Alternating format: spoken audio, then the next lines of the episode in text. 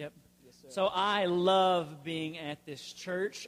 There's several things I love about this church, and one of them is your announcements. I've seriously told other churches that one of the things that impresses me about this church is that your announcements are just as focused on the ministry you're doing outside of the building as it is what's going on inside the building. Also, I love Kip, I love Josh, and the Hinkles. They all have a strong connection to the church that I work at in Abilene. I'm actually from originally Arkansas, and my wife, I married a Texan, and if you don't know this, Texans love themselves some Texas.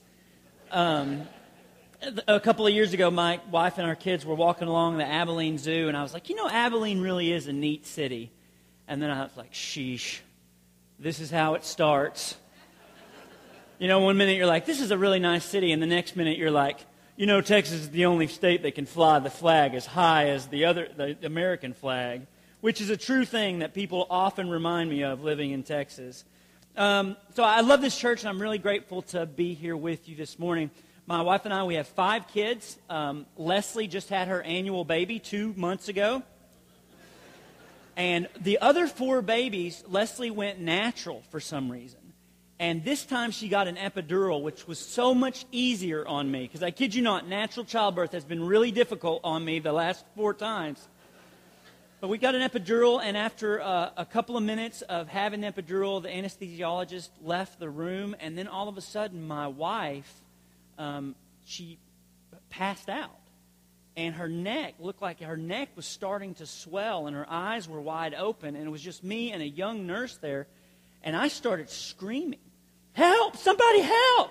And I panicked so much because it looked like my wife was having a seizure or a stroke or something that the young nurse called rapid response. And if you don't know what that means, it means that every available nurse and doctor, anybody who has any medical training, comes running into the room. So 20 people come running into the room, and they basically show me where to stand and look terrified while I wait for this to pass, whatever it is. And the whole time, I'm thinking I'm losing my wife. I'm thinking she's dying. So I'm just, you know, praying a very theologically sophisticated prayer like, please, God, please, God, please, God, please, God.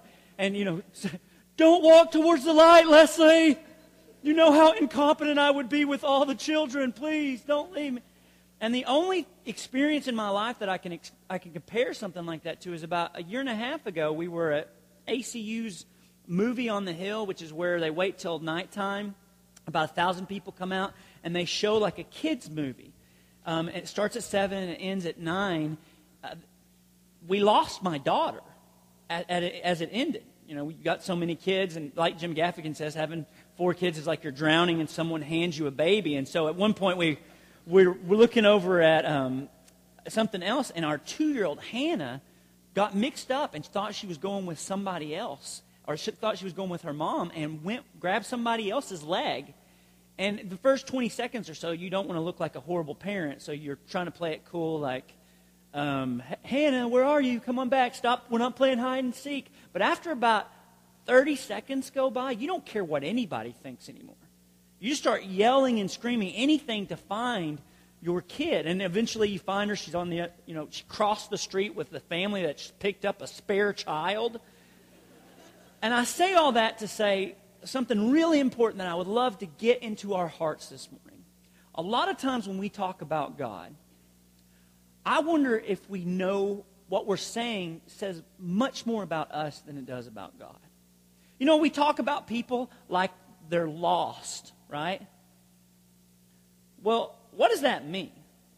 Because I think a lot of times when we talk about God, we talk about going and finding God. And we're always going to find him on some mountaintop or a beach somewhere. We talk about God like God is the one lost, that we're going to go out and find him. But the way Jesus talks about God is that God is actually searching for us. He talks about how there's this woman who, you know, has lost her dowry, some money, and she searches, she turns the house upside down looking for it, and when she finds it, she throws a party. He talks about God as a shepherd who loses his sheep and throws basic economics out the window because he leaves the 99 that he has to go find the one that he doesn't. He talks about God as if he's a dad who has a son who has left, and the entire time the dad is watching waiting, looking, hoping that his son will turn around and come home. When Jesus talks about God, it is not about you finding God. It's about God finding you. That God is actually on the look. And when we talk about people as lost, and I get, you know, some of you that may put a bad taste in your mouth, I get it. Because sometimes it's been used as a word, a label to write off an entire group of people. But when the Bible talks about lost people, don't forget, lost means loved. Lost means someone is searching for them. God is searching for them. From the beginning, this has been the case. God creates the world. Everything is as it should be. Then Adam and Eve, they decide to go their own way. They eat from the tree of knowledge of good and evil, which I think we can all assume is a bit too long for the name of a tree. They eat from that tree, and they immediately, their eyes are open, and they realize that they are what? Naked, yeah. And God starts looking for them. Immediately, God is searching for them. They realize that they're naked, and their first emotions are fear and shame. Shame, which is something I think all of us are very familiar with. They realize that they're naked, and they feel shame. So about, 10-12 years ago, I was working as college minister at a church in Fort Worth, and I wanted to get to know the people that I was working with, so I joined their college ministry softball team, and it was a great experience, except for this one time when I wasn't that good, but I got on base. I was on first base, and the next person batting hit the ball to the shortstop, so I have to truck it to try to get to second before they can turn a double play, and I slide head first into second so that I can get there safe. Problem is, I was wearing basketball shorts and boxers. Don't jump ahead of the story. And I slide into second base, but those, my shorts and underwear don't slide with me. So I am laying in front of all the people that I care about under these bright lights. I am laying head first on the ground with the widest parts of my body just gleaming for everyone to see. Technically, they said I was safe. But it sure didn't feel like it, right? So I want to talk to all of those of us who feel shame. Shame, the one thing that I think everybody in this room understands what it feels like. Justine Sacco, about a year and a half ago, she was flying to South Africa to see her family. And right before she left, she made an ill-advised tweet. She tweeted to her 137 followers, "I'm headed to Africa. Hope I don't get AIDS. Ha ha, just kidding. I'm white." It was a really dumb tweet. And it cost her everything. Because while she was flying in the air, her tweet got retweeted tens of thousands of times. CNN had a "Where is Justine Sacco's flight?" tracker going on their news station. She became the #1 trending topic on Twitter. People were calling for her to lose her job, which she did. They were calling for her to be publicly shamed, which she was. When she got to South Africa, her family told her to turn around and go home because she had brought so much shame on the family name. To this day, Justine Sacco says she cannot go on a date with anyone because all they have to do is Google her name. Once again, in an effort to try to make the world a little more kind and less filled with hate, the internet did the exact opposite. Kylie Jenner of Kardashian fame says she wakes up every morning and the first thing that she does is check Google because her greatest fear in the world is that somebody overnight has said something bad about her on the internet. When I first read that article last year, I thought, are you kidding me?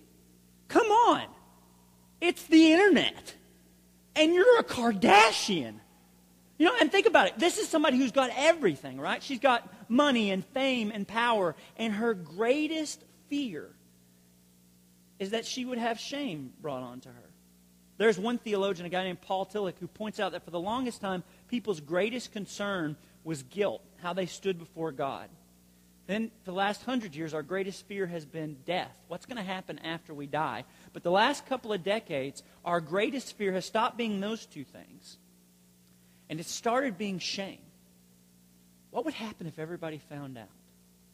What would happen if everybody knew what I've done? And this is not a new problem. From the garden on, God has been trying to pursue us, not in spite of our shame, but honestly, in our shame. He's trying to get us to stop wearing our fig leaves. And in order to tell you this story, I want to tell you a story today that is so good. I am so excited to get to tell you this. This is really good news for you. But in order to tell you that, I have to tell you a story that sounds a bit like a fairy tale, but it's not. It's an actual story that happened in actual historical times and places. So I'm not going to start it off with once upon a time. Instead, I'd like to start it off with once upon a well. Because there's this guy named Jacob. Jacob has an older brother named Esau, and Esau is incredibly hairy and manly, and Jacob is not any of those things. Jacob has, when we first meet Jacob, his name means liar, and he's living up to his name well. He has swindled his older hairy brother out of his blessing. He has lied and cheated to get the blessing from his father that his father was giving to Esau. And so Esau is going to do the one thing that Esau can do well: hunt and kill. He's going to kill Jacob, his younger brother. And he is like the Ted Nugent of the Old Testament, so he can do it. And so Esau starts chasing Jacob, and Jacob has to run for his life. He goes to another town where he knows that some of his distant relatives live at, and he goes to the well, which the well in the ancient world is kind of like the town center. But it's more than that. It's where young people would hang out. It's where a lot of people in the Bible even met their wives, like Moses and Isaac. But the most famous person who met their wife in the Bible at a well is Jacob. Because he goes here to get away from Esau, to meet, people and try to make a new life for himself. And as soon as he goes there, he finds the woman of his dreams. Rachel is her name. And Jacob is smitten by Rachel. He loves Rachel. He talks about how much he loves Rachel, what he's willing to do to marry Rachel. And for us, a lot of us, because we don't know how to read an ancient document, we miss this. Genesis is written before romantic comedies. Genesis is not trying to glorify how much Jacob loves Rachel. It's actually doing the opposite. It's actually saying this is a problem, because it's talking about Rachel, Jacob, as if he's an addict. And Rachel is his drug of choice. Like, he's got to have her. He's looking at this woman and saying, I need her. If I don't have her, my life will be... That's the way the story is written. So Jacob goes to Rachel's dad, Laban, and he says, I want to marry your daughter. And Laban says, well, I would love for that to happen, but I'm sorry, we have a custom in our world that we cannot marry the younger daughter before the older daughter is married, so you'll have to marry her first. No, that's not what he says. That's what he should have said. But because lying runs in the family, Laban doesn't say that. Laban says, okay, work for her for 7 years, and then you can marry my daughter Rachel. And if you have your Bibles, turn in Genesis chapter 29. We're going to start in verse 20, where it says, Jacob worked for her for 7 years, but the 7 years seemed like only a few days to him because of his love for her. Then Jacob said to Laban, give me my wife, my time is completed, and I want to make love to her, because he's so romantic. So Laban brought together all the people of the place and gave a feast. But when evening came, he took his daughter Leah and gave her to Jacob. And Jacob lay with Leah. Laban gave his servant girl Zilpha to his daughter as her maidservant. When morning came, there was Leah. So Jacob said to Laban, what is this you have done to me? I served you for Rachel, didn't I? Why did you deceive me? Laban replied, it's not our custom here to give the younger daughter in marriage before the older one. Finish this daughter's bride a week, then we will give you the younger daughter also in return for another 7 years of work. So Jacob, if you could go to the next slide. So Jacob did so. He finished the week with Leah, and then Laban gave him his daughter Rachel to be his wife. Laban gave his servant Bilhah to his daughter Rachel as her attendant. Jacob made love to Rachel, and his love for Rachel was greater than his love for Leah. There's a lot of ways to make this story funny. It is ripe for comedy. In the morning, there was Leah. But it's not funny.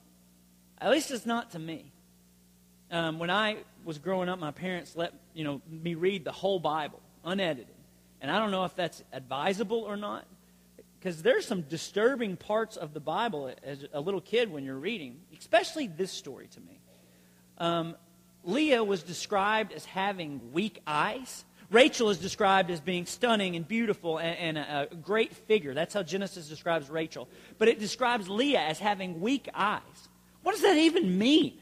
I mean, if anybody in this story has eyesight problems, it seems like it should be Jacob, not Leah, right?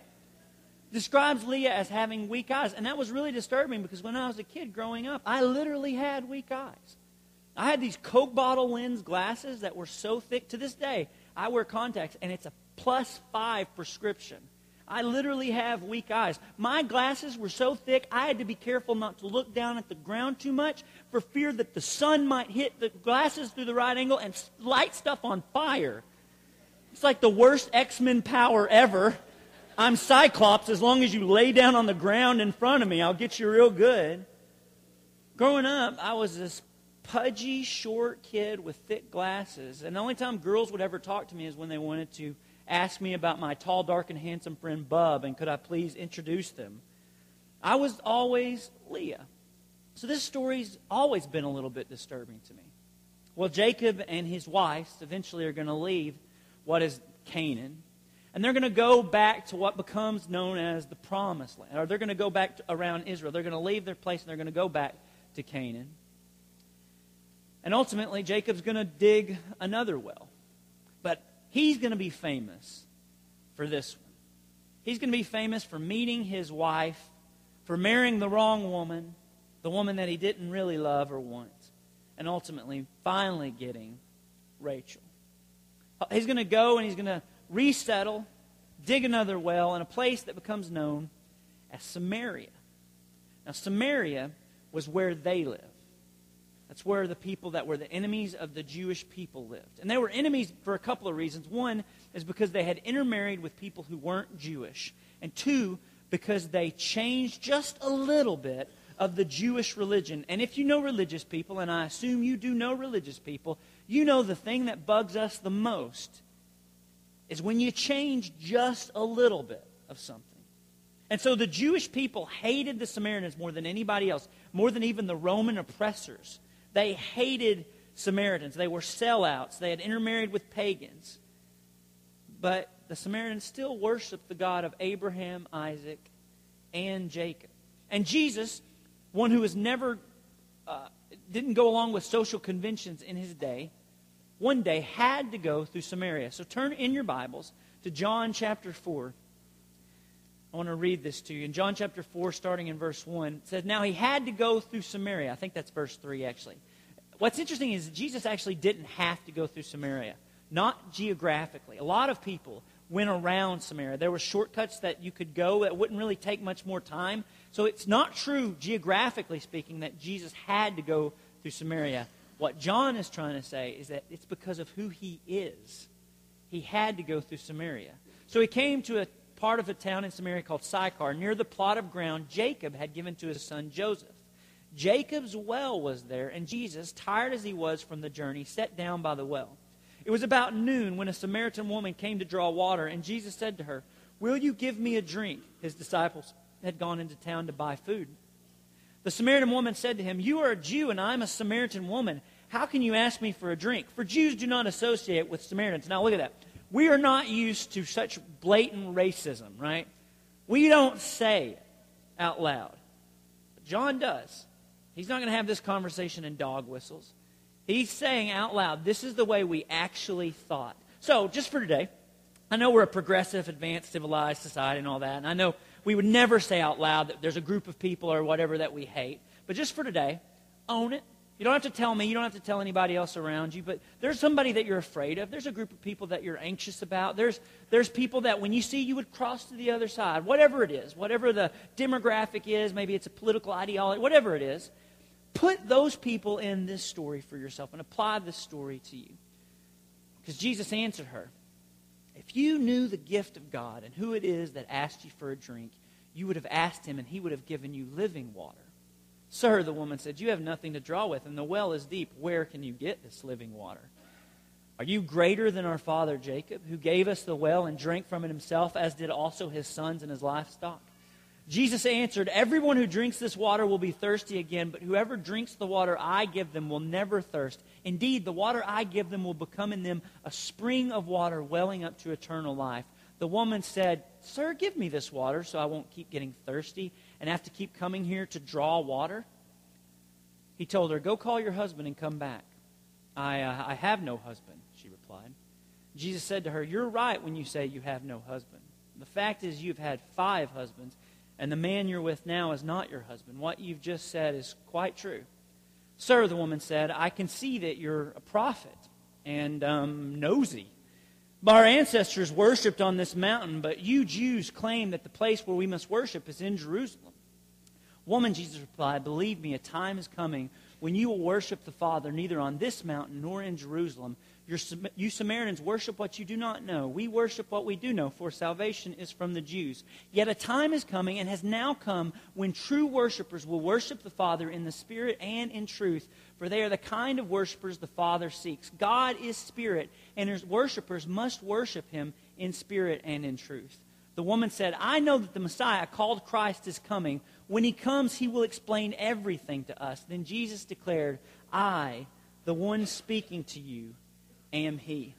I love this story for so many reasons. This is my favorite story in the Gospel of John. John is comparing this story to the story right before it, which is John 3, where a religious leader named Nicodemus comes to Jesus looking for God at night.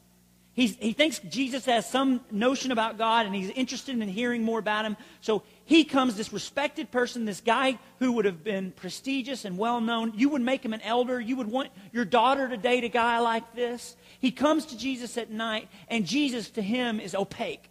He is not, he isn't very disclosive. He's not very forthcoming. John is comparing Nicodemus to this woman, this 5-time married, living in sin, Samaritan woman. He's comparing those two. Nicodemus is looking for God. This Samaritan woman isn't looking for anything. She's trying just not to be around anybody. And Jesus goes to her, and immediately He's crossing gender barriers. He's crossing racial barriers. And by the way, racial reconciliation experts love this passage. They say we can learn so much from Jesus in this passage, because you notice what He does? He doesn't come in riding on a horse trying to save the day. He comes in and asks help. He asks for her to serve Him. He asks to drink after her. He's trying to put himself in a place, a vulnerable place.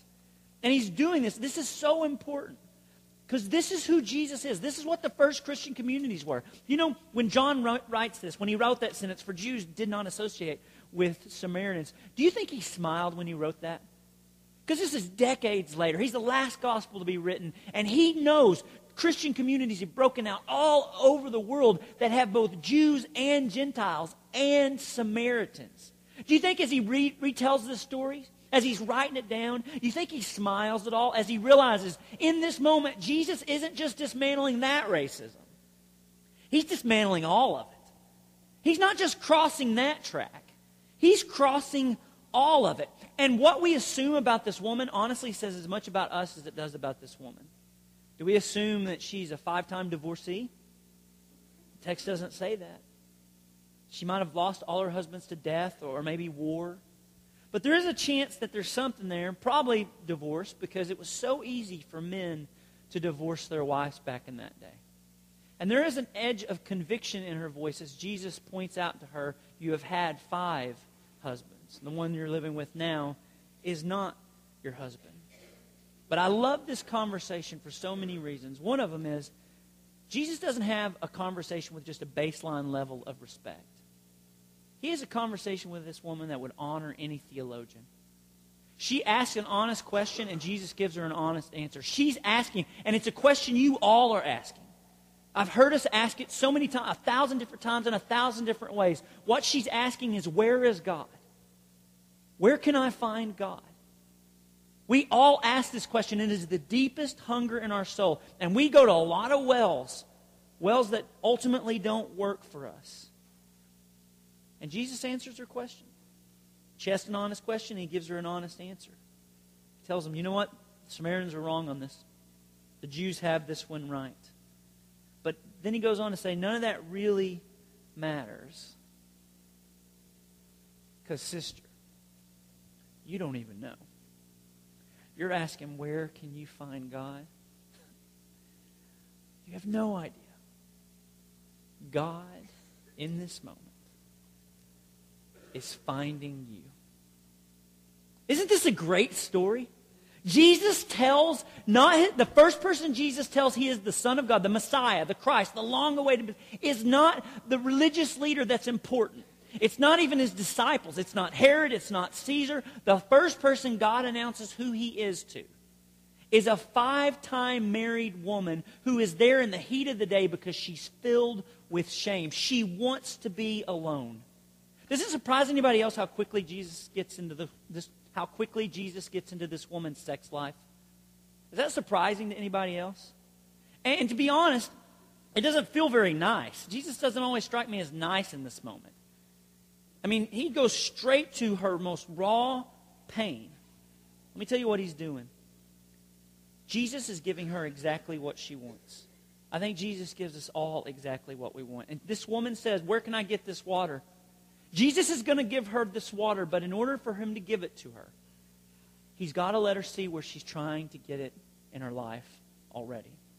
So she says, "Give me this water." And he says, "Okay, go get your husband." And immediately, she's like, "That's the one thing I wish you wouldn't have brought up." Can I tell you how much as a minister I see this? How much as a minister I see this, not just in other people, but also in the mirror. The wells that we go to, whatever well you go to will ultimately be exposed as not being able to save you. Like, is it your family?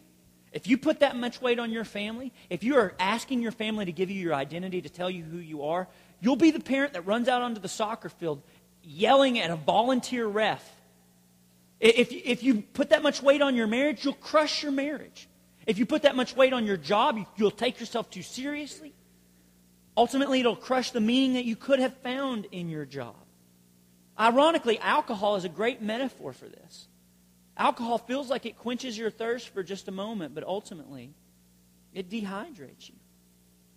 And Jesus is saying, every well but him. If you try to get the water that can really satisfy from any other well, every well but him will do that. And I don't know of a stronger idol in our culture than what this woman is going through. The thirst to be loved romantically. This story is true. I'm going to change a couple of the details because I don't want to, for privacy's sake. My wife and I, we have a friend who has been married 5 times. And a couple of years ago, friends and family started noticing that this woman was having some financial problems. It got serious enough that some people stepped in, and Leslie and I stepped in as well, to ask, like, what's going on? And it turned out that this woman had started dating someone. She had met them online. And the more we got to know the story, the more we realized she'd never met this person in real life. And then she told us, timidly, that the person that she was dating was a Nigerian prince. And this is 2014. That scam has been out for like 10 years. They've made jokes about it on sitcoms. It's been on countless news stories. And she's seen all that. And so at one point we're like, this isn't real. You know this isn't real. Right? But she loved him. He loved her. We just didn't get it. And finally, when the curtain was pulled back, it was so painful. The fall was so painful, but the pull was so strong. Because we're thirsty.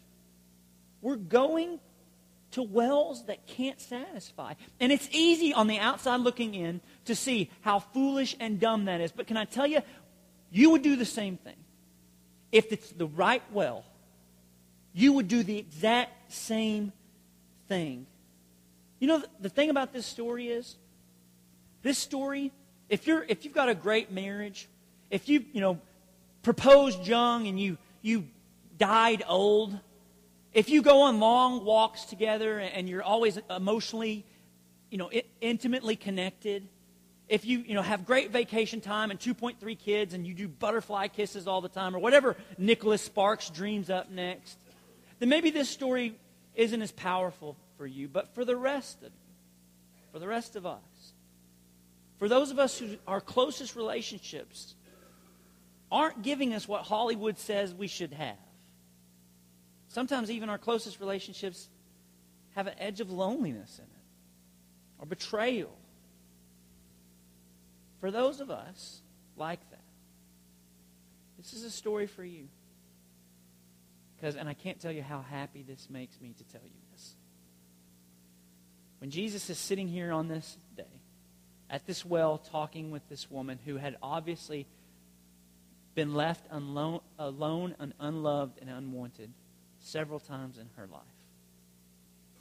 Can I tell you what makes this story so, so powerful? They're at a well, Jacob's well, named after this story. Do you want to know who Jesus' great-great-great-great-grandmother was? Leah. It wasn't Rachel. It was Leah, the unwanted and unloved one. Rachel had two kids. She had Joseph and Benjamin. Leah had more than two kids, but one of them was named Judah. This is why we named our newest kid Judah.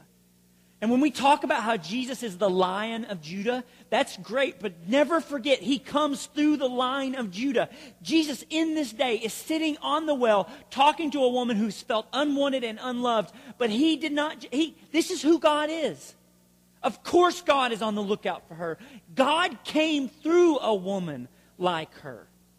So every year I go to California on a study break in July. You should give your preacher a study break. It's really helps a lot, and Josh would use it really well. But anyway, I went to California to stay at the Glendale Church of Christ. I sleep in their copy room for like 10 days. I literally sleep in a room with a copy machine because there's a seminary close by, and I use their library to study in.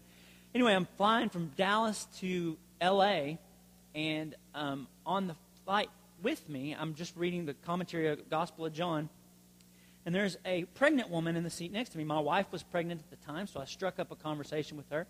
And after about 5 minutes into the conversation, I asked her, well, what do you do for a living? And she said, well, I can't do what I do for a living anymore because I'm pregnant.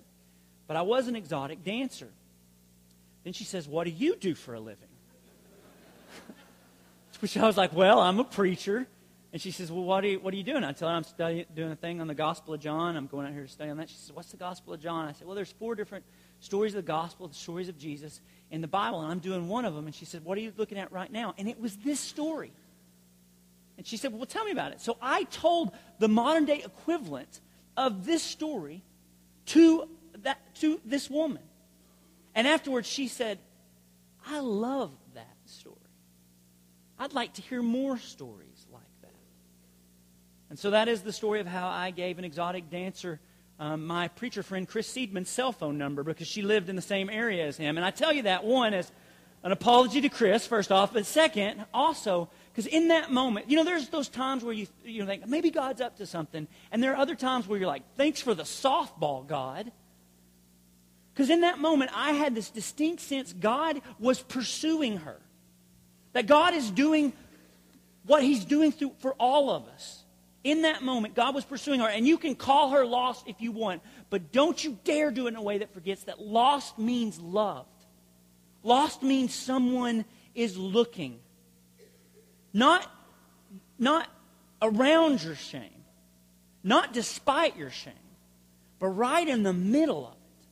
The very thing that you'd like to hide the most from God might be the very place that God is trying to meet you at. Because you know what happens? This woman, she actually asked Jesus, are you greater than our father Jacob? To which the answer is yes.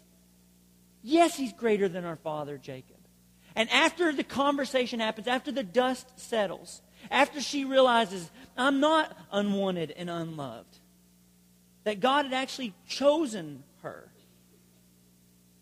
she has a new thirst. Because the story ends like this.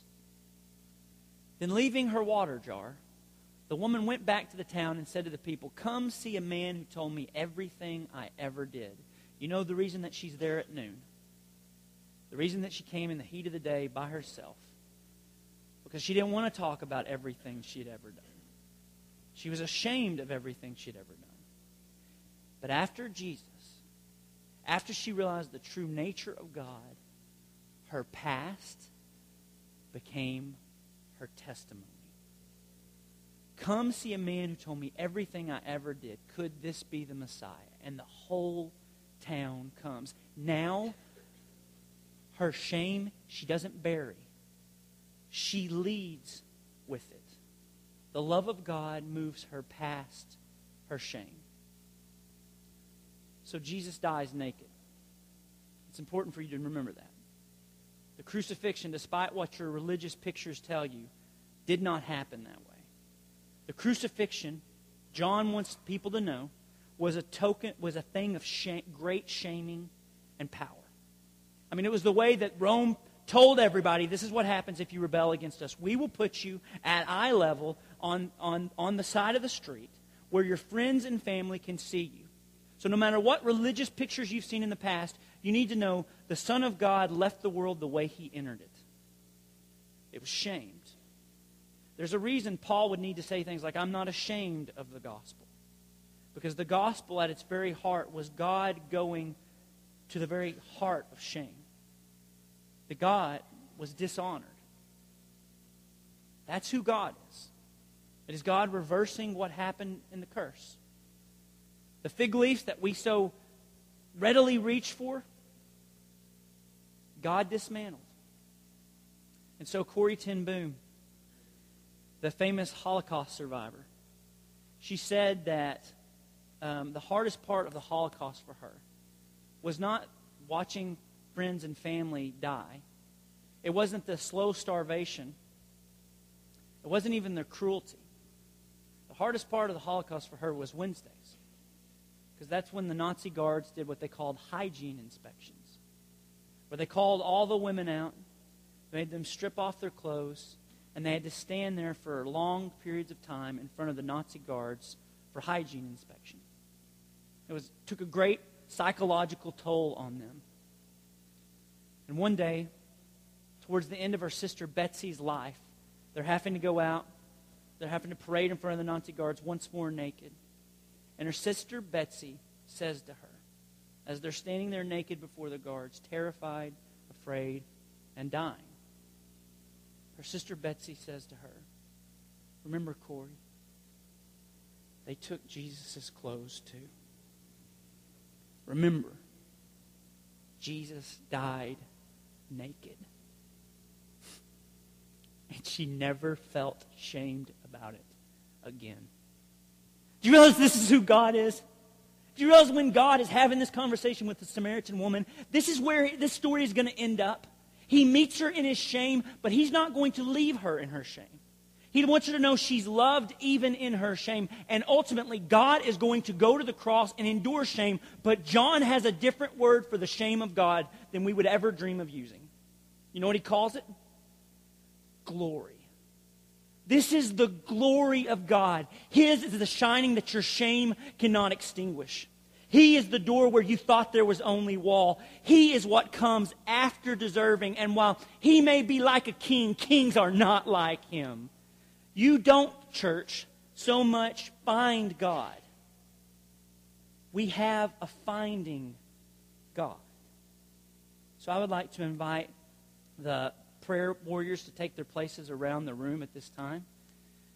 If there's somebody here and maybe you have a sense of God is wanting to do something in your life, maybe you have an overwhelming sense of gratitude and thankfulness after this past week, maybe it's that you have experienced shame and you sense this morning the solidarity of God with you in that. Would you go to these prayer warriors while together we stand and worship?